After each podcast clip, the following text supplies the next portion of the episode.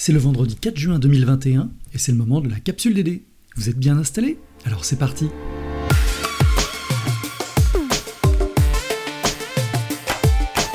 La capsule DD Podcast de la direction du développement durable d'Unilassal.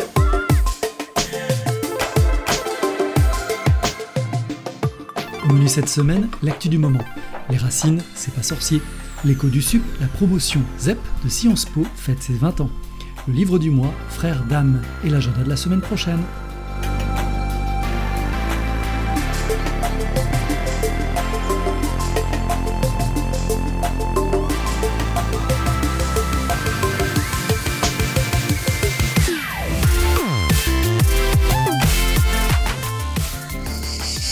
Hey, Iris, t'es où? Je fais dehors, pourquoi? C'est vrai, toujours les mains dans la terre. J'arrive Dis-moi, Tom, tu savais à quel point les racines peuvent être un atout à exploiter chez les plantes? Hmm, Pas spécialement. Mais de ce que je sais, les racines ont deux grandes fonctions pour la plante. Premièrement, assurer son ancrage dans le sol. Et deuxièmement, assurer sa nutrition en pompant l'eau et les minéraux dans le sol. On parle de tube digestif inversé. Eh bien, il paraît qu'en agronomie, on parle même de la face cachée des plantes, mais les racines ont un vrai intérêt. Elles sont un peu l'angle mort de l'amélioration des plantes, m'a dit le chercheur Morel du CNRS INRAE. Ah oui? Je pensais que ce sujet était déjà sur la table depuis des années. À vrai dire, ça fait déjà plus de 10 ans que les chercheurs se penchent sur le sujet. Mon ami Laurent Laplace, chercheur à l'IRD Montpellier, a souligné que jusqu'ici on s'était surtout focalisé sur les parties aériennes des plantes, et notamment des variétés consommatrices d'engrais. Hmm, donc il serait plus judicieux de sélectionner des traits racinaires favorables à une croissance végétale peu consommatrice d'engrais et de pesticides. D'ailleurs, un appel à projet européen sur le sujet a récemment été lancé. C'est une bonne nouvelle pour l'environnement, ça. Cela permettrait de lutter contre les méfaits de l'agriculture intensive. De plus, de ce que j'ai compris, les racines font preuve de grande plasticité, c'est-à-dire qu'elles évoluent sans cesse en fonction du sol et du milieu dans lequel elles sont. Elles transforment le sol en le rendant plus favorable à la plante. Pour anecdote, il y a 500 millions d'années, il n'y avait que de la roche en guise de sol.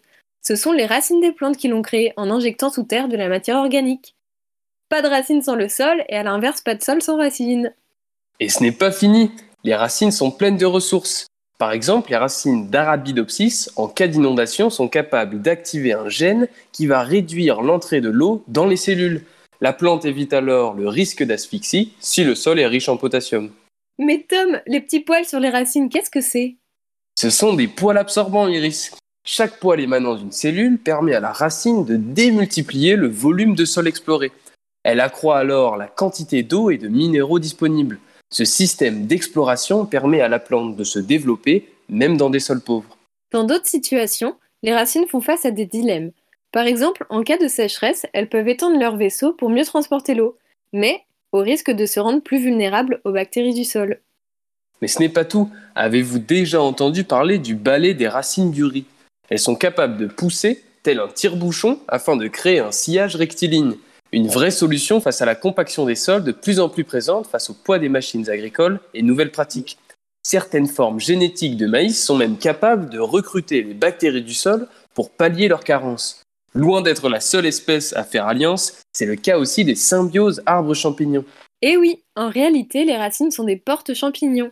Les deux partenaires en tirent bénéfice. D'un côté, la plante fournit du sucre aux champignons, quant à lui, il tisse une toile dense autour des racines. Le duo démultiplie ainsi sa surface d'exploration par 100, voire par 1000. Longtemps négligées, les racines sont pourtant la clé d'un futur éco-responsable. Toutes leurs caractéristiques sont de vrais atouts pour réadapter nos pratiques agricoles. Morale de l'histoire, l'adaptation est la clé de la survie.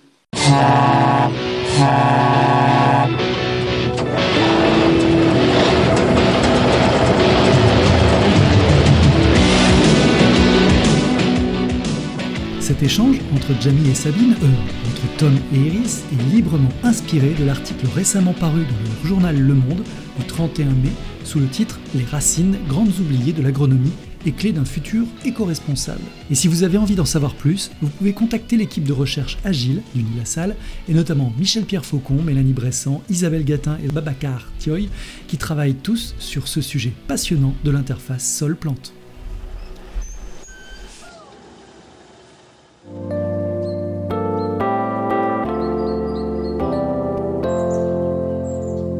Cette semaine, retour sur l'initiative lancée il y a 20 ans à Sciences Po, Paris, en faveur des lycéens issus des établissements ZEP, zone d'éducation prioritaire. Un programme novateur qui avait fait grand bruit à l'époque lors de son lancement et qui avait pour objectif de favoriser la diversité et la mixité sociale dans une école reconnue pour son élitisme. En 2001, lorsque Sciences Po et son directeur emblématique de l'époque, Richard Descoings, annoncent souhaiter réserver une voie d'accès à Sciences Po pour des lycéens issus de zones prioritaires, l'initiative ne fait pas l'unanimité, remettant en cause notamment l'accès via le concours, symbole de l'école. Pourtant, en donnant la possibilité aux lycées partenaires d'identifier des lycéens issus de catégories socio-professionnelles plutôt défavorisées, Sciences Po a pour objectif de démocratiser sa formation, et pour éviter les écueils, elle interdit quelques années plus tard aux étudiants non boursiers de présenter leur candidature par cette voie d'accès. L'objectif affiché étant d'atteindre 30% d'étudiants boursiers, ce taux est aujourd'hui de 28%. Pourtant, malgré cette initiative phare et d'autres menées depuis une vingtaine d'années, Aujourd'hui, la diversité sociale des grandes écoles a très peu progressé en France sur les dix dernières années, en témoigne une étude publiée en janvier dernier par l'Institut des politiques publiques sur la démocratisation des grandes écoles depuis les années 2000. On apprend grâce à cette étude que le vivier de recrutement social et territorial des grandes écoles reste très restreint.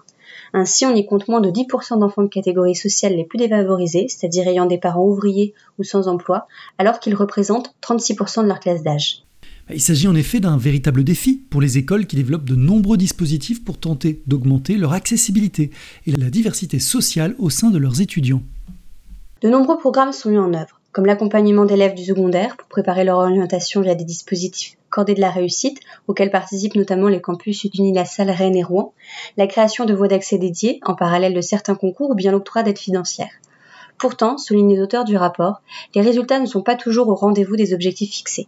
Quelques pistes sont données pour tenter de réussir ce défi de la démocratisation d'accès aux grandes écoles, comme renforcer l'aide financière pour les étudiants les plus modestes, pour qui le coût de la formation peut être un frein non négligeable, proposer une action plus coordonnée au niveau national au lieu de la multiplication d'initiatives très localisées, pouvant permettre entre autres un rééquilibrage territorial des formations, et donc des étudiants recrutés, qui sont le plus souvent issus d'Île-de-France.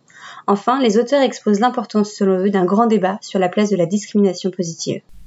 Vous pouvez retrouver l'étude de l'Institut des politiques publiques via le site de la capsule DD.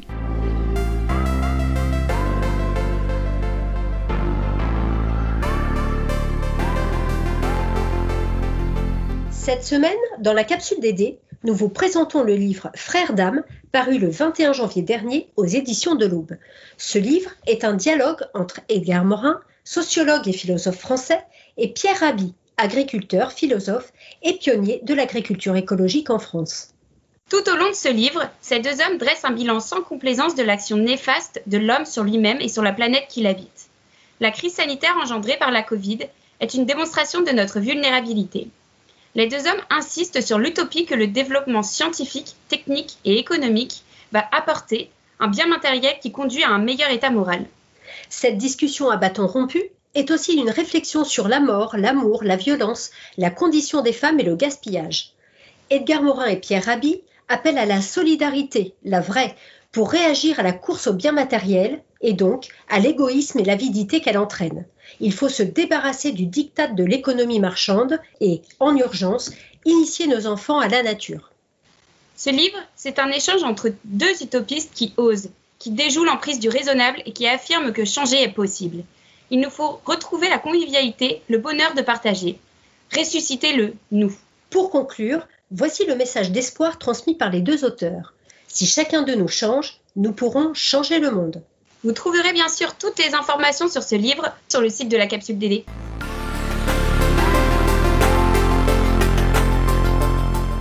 Et l'agenda de la semaine prochaine. Du 4 au 13 juin, le très court international film festival est de retour pour sa 23e édition l'occasion pour les spectateurs de visionner le meilleur de la création très courte mondiale dans une douzaine de villes en France, quelques 70 villes dans le monde, soit plus de 20 pays représentés. L'occasion également d'assister à la troisième édition du défi 48 heures très court environnement, encourageant la création audiovisuelle sur les thèmes de l'urgence climatique et écologique. Et ce samedi 5 juin, c'est la journée mondiale de l'environnement Rapprochez-vous de vos villes et communes afin de savoir si des actions et événements sont mis en place. Par exemple, à Beauvais, l'équipe municipale propose l'opération La propreté, c'est l'affaire de tous, de 10h à midi. Vous trouverez les informations complémentaires sur le site de la capsule DD.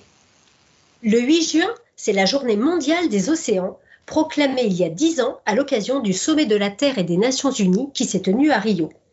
Cette célébration internationale vise à nous rappeler le rôle des océans comme source de vie partout dans le monde.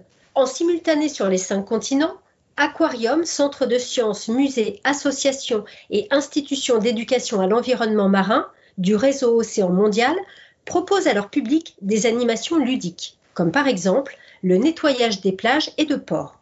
Vous trouverez toutes les informations sur les prochaines villes à nettoyer sur le site de la capsule DD. Du 25 au 27 juin, à la Cité Fertile située à Pantin, l'association La Fresque du Climat organise trois jours pour comprendre le défi climatique. Ces trois journées seront composées de conférences sur trois thématiques les enjeux de la sensibilisation dans le monde du travail, la sensibilisation à large échelle dans la société et la sensibilisation des plus jeunes. Pour que le festival se déroule au mieux et dans le respect des conditions sanitaires, une billetterie en ligne vient d'ouvrir. N'hésitez pas à aller réserver votre place avec le lien qui est disponible sur le site de la capsule DD.